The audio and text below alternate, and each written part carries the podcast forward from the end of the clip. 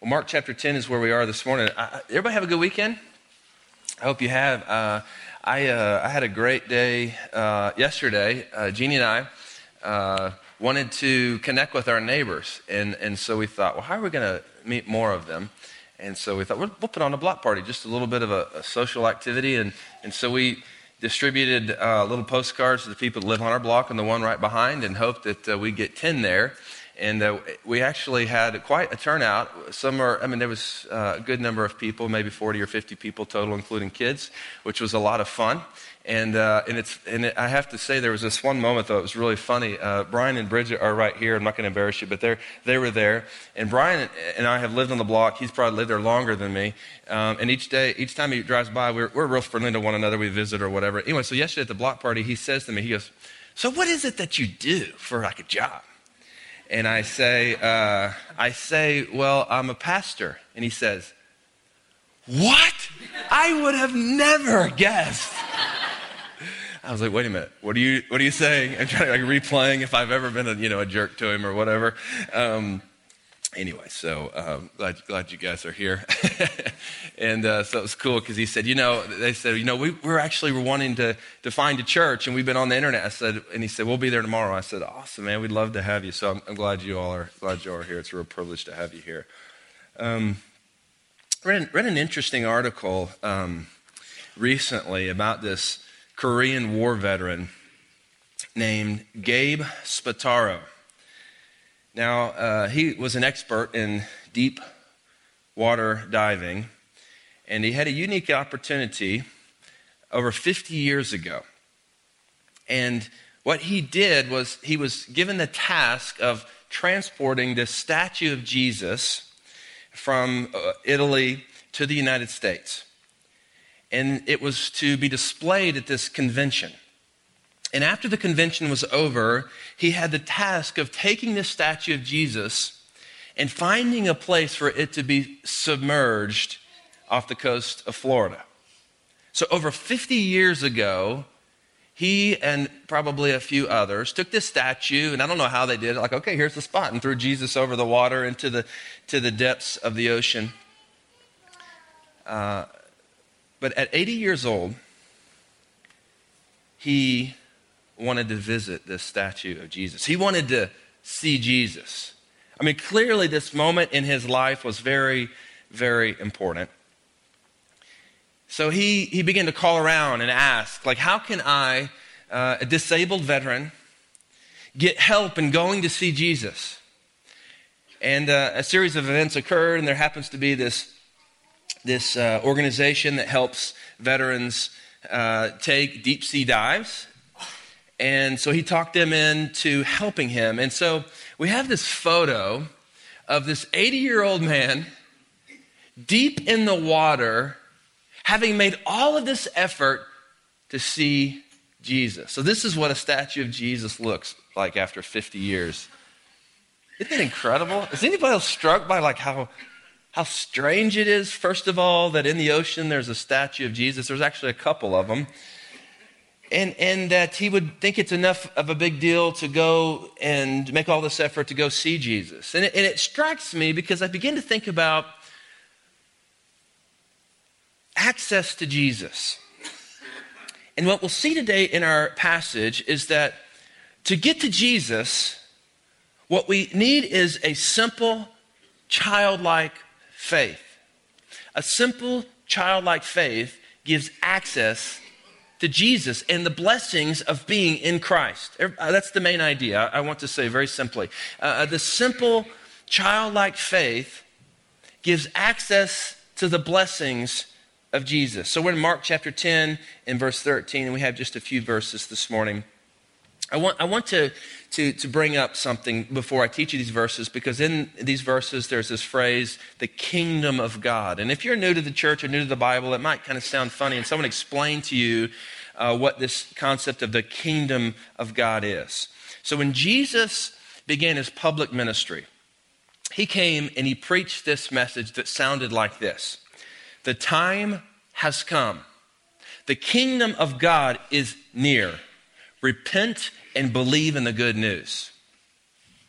Mark 1 14 and 15 is where we see those words of Jesus. The time has come. It means that this is a decisive moment in history where all of the historical events, events recorded in the Old Testament have, have brought us to this point in history that God has set up where He's going to begin establishing His rule in a new way through Jesus.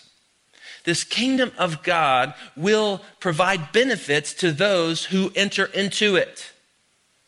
And most importantly, the benefit of being in this kingdom is to be at peace with the King, God Almighty. This kingdom of God, it's a little mysterious, and so just, just think about it with me. It's a dynamic movement of God in the world, it's not a static infrastructure. It's a dynamic, moving presence of God in the world. It describes God's activity all around us, this kingdom of God.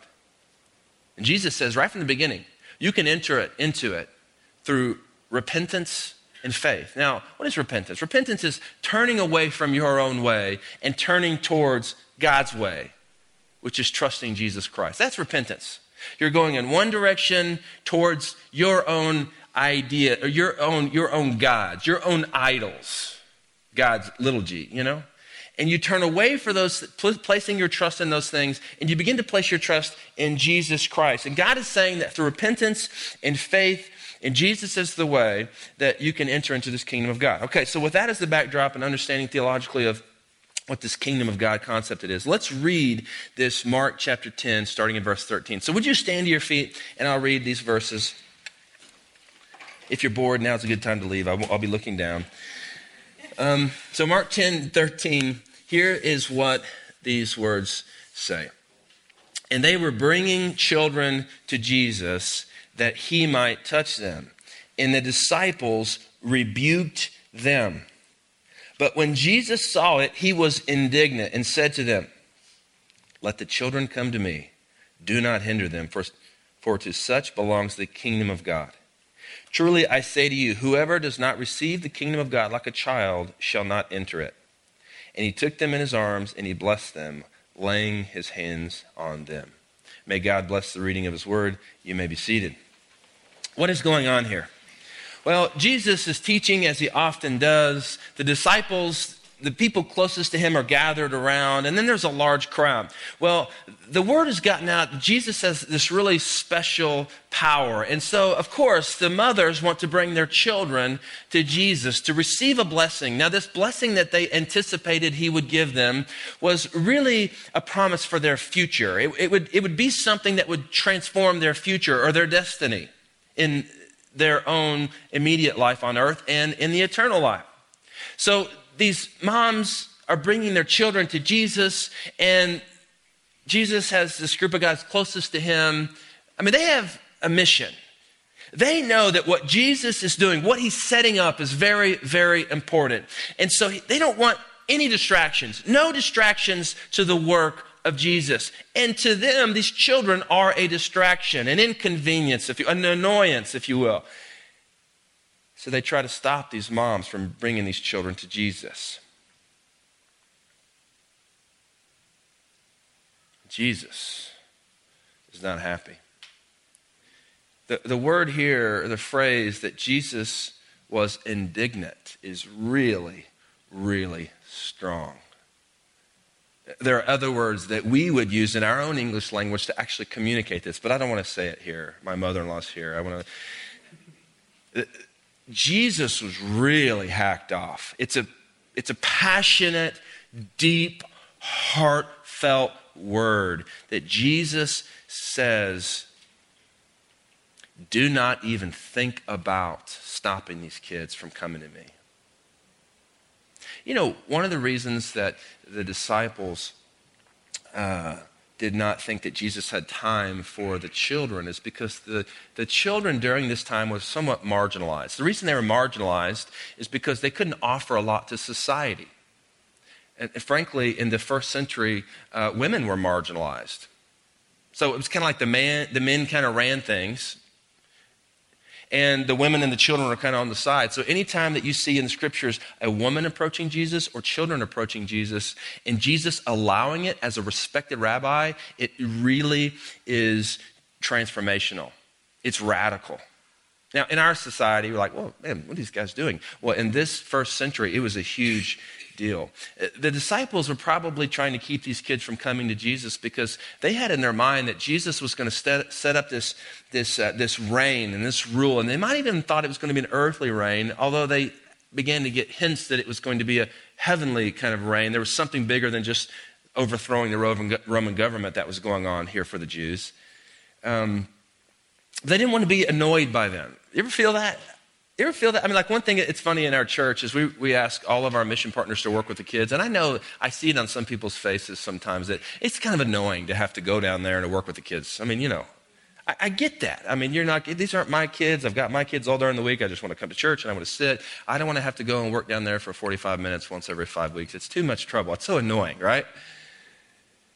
Until you start thinking about it, go, maybe it's not that big of a deal because these kids are important to Jesus.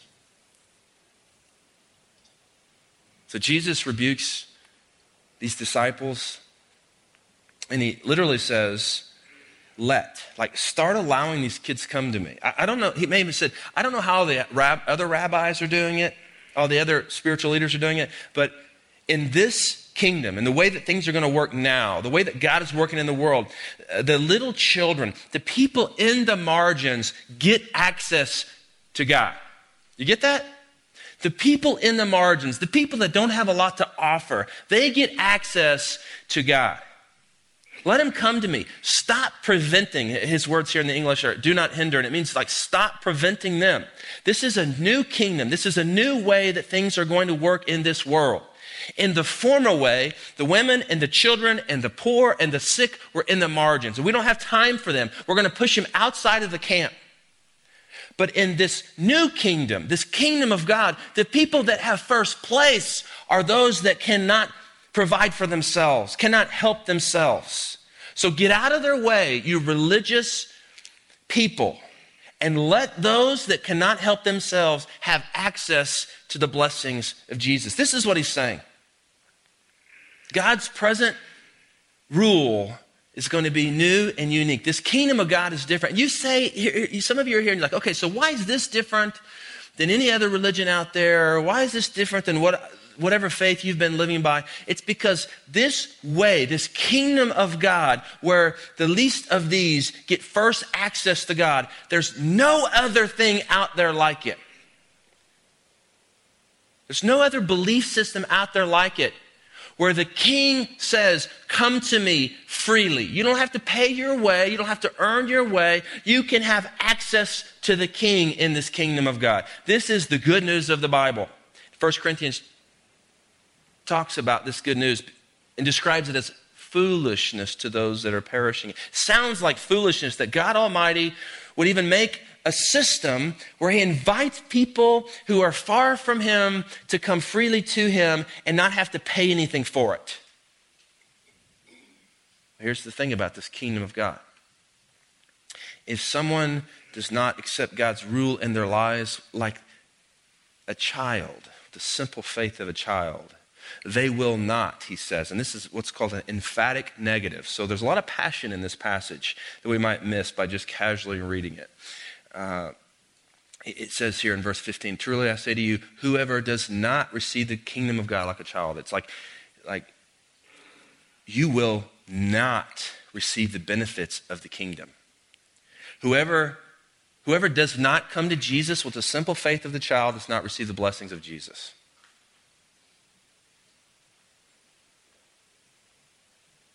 But those that do come to Jesus with the simple faith of a child will receive a warm hearted blessing.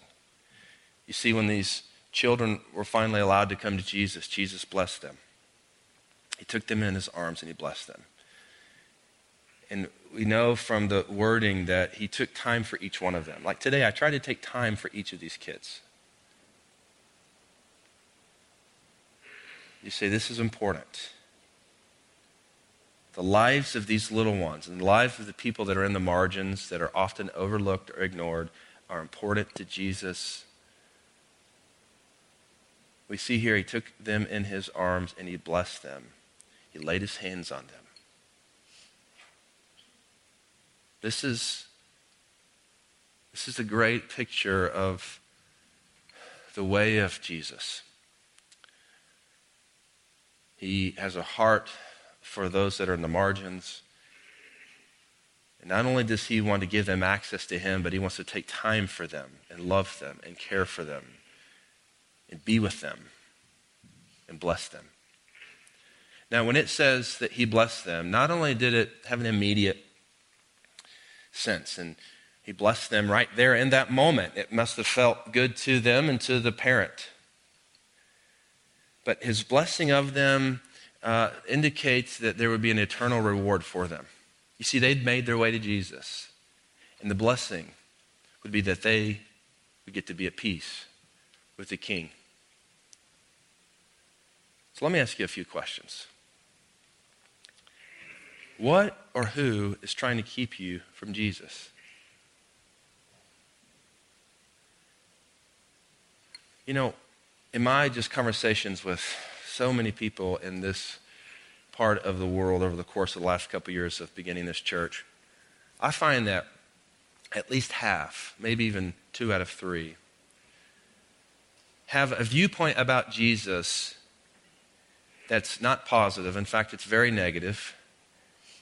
And nearly every time, the reason that they have that viewpoint can be traced back to a moment where they had a bad experience with the church or someone in the church.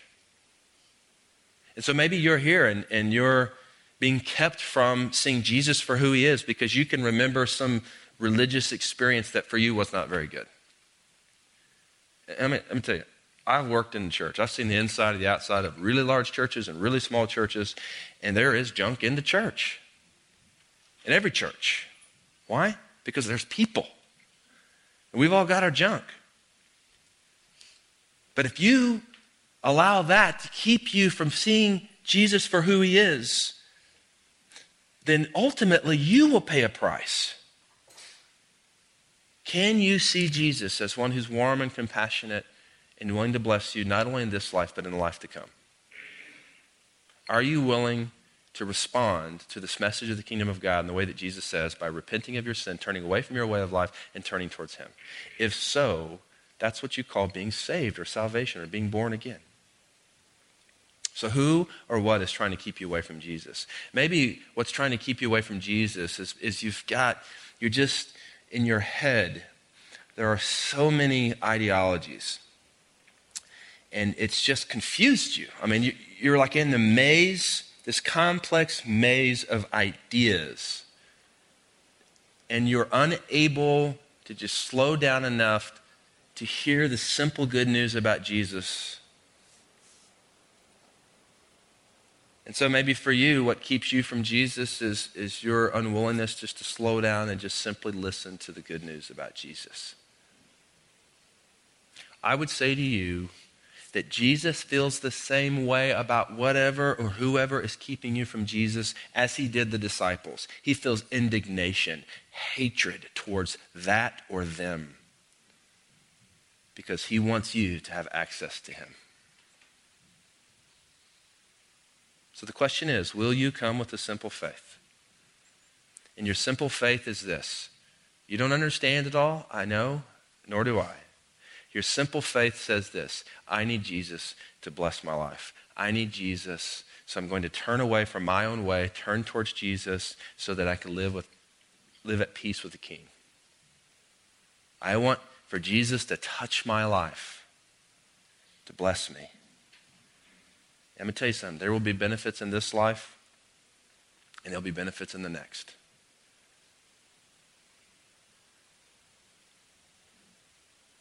We're tempted sometimes to, to come to Jesus in some way other than the way of a child. We're tempted to come to Jesus in this way Hey, hey Jesus, I'm going to come to you, but I got to get my stuff together first. Can you imagine a child saying that? A child would never say that. Children don't think like that. My kids, whenever they've, they've had a day where they've just disobeyed me, they, they get to the end of the day and without reservation, they'll run and jump in my lap. They don't think to themselves, well, my daddy probably doesn't want to uh, talk to me because I've disobeyed him all day long. They don't think like that. They just know that my lap is always available to them. This is the way of Jesus.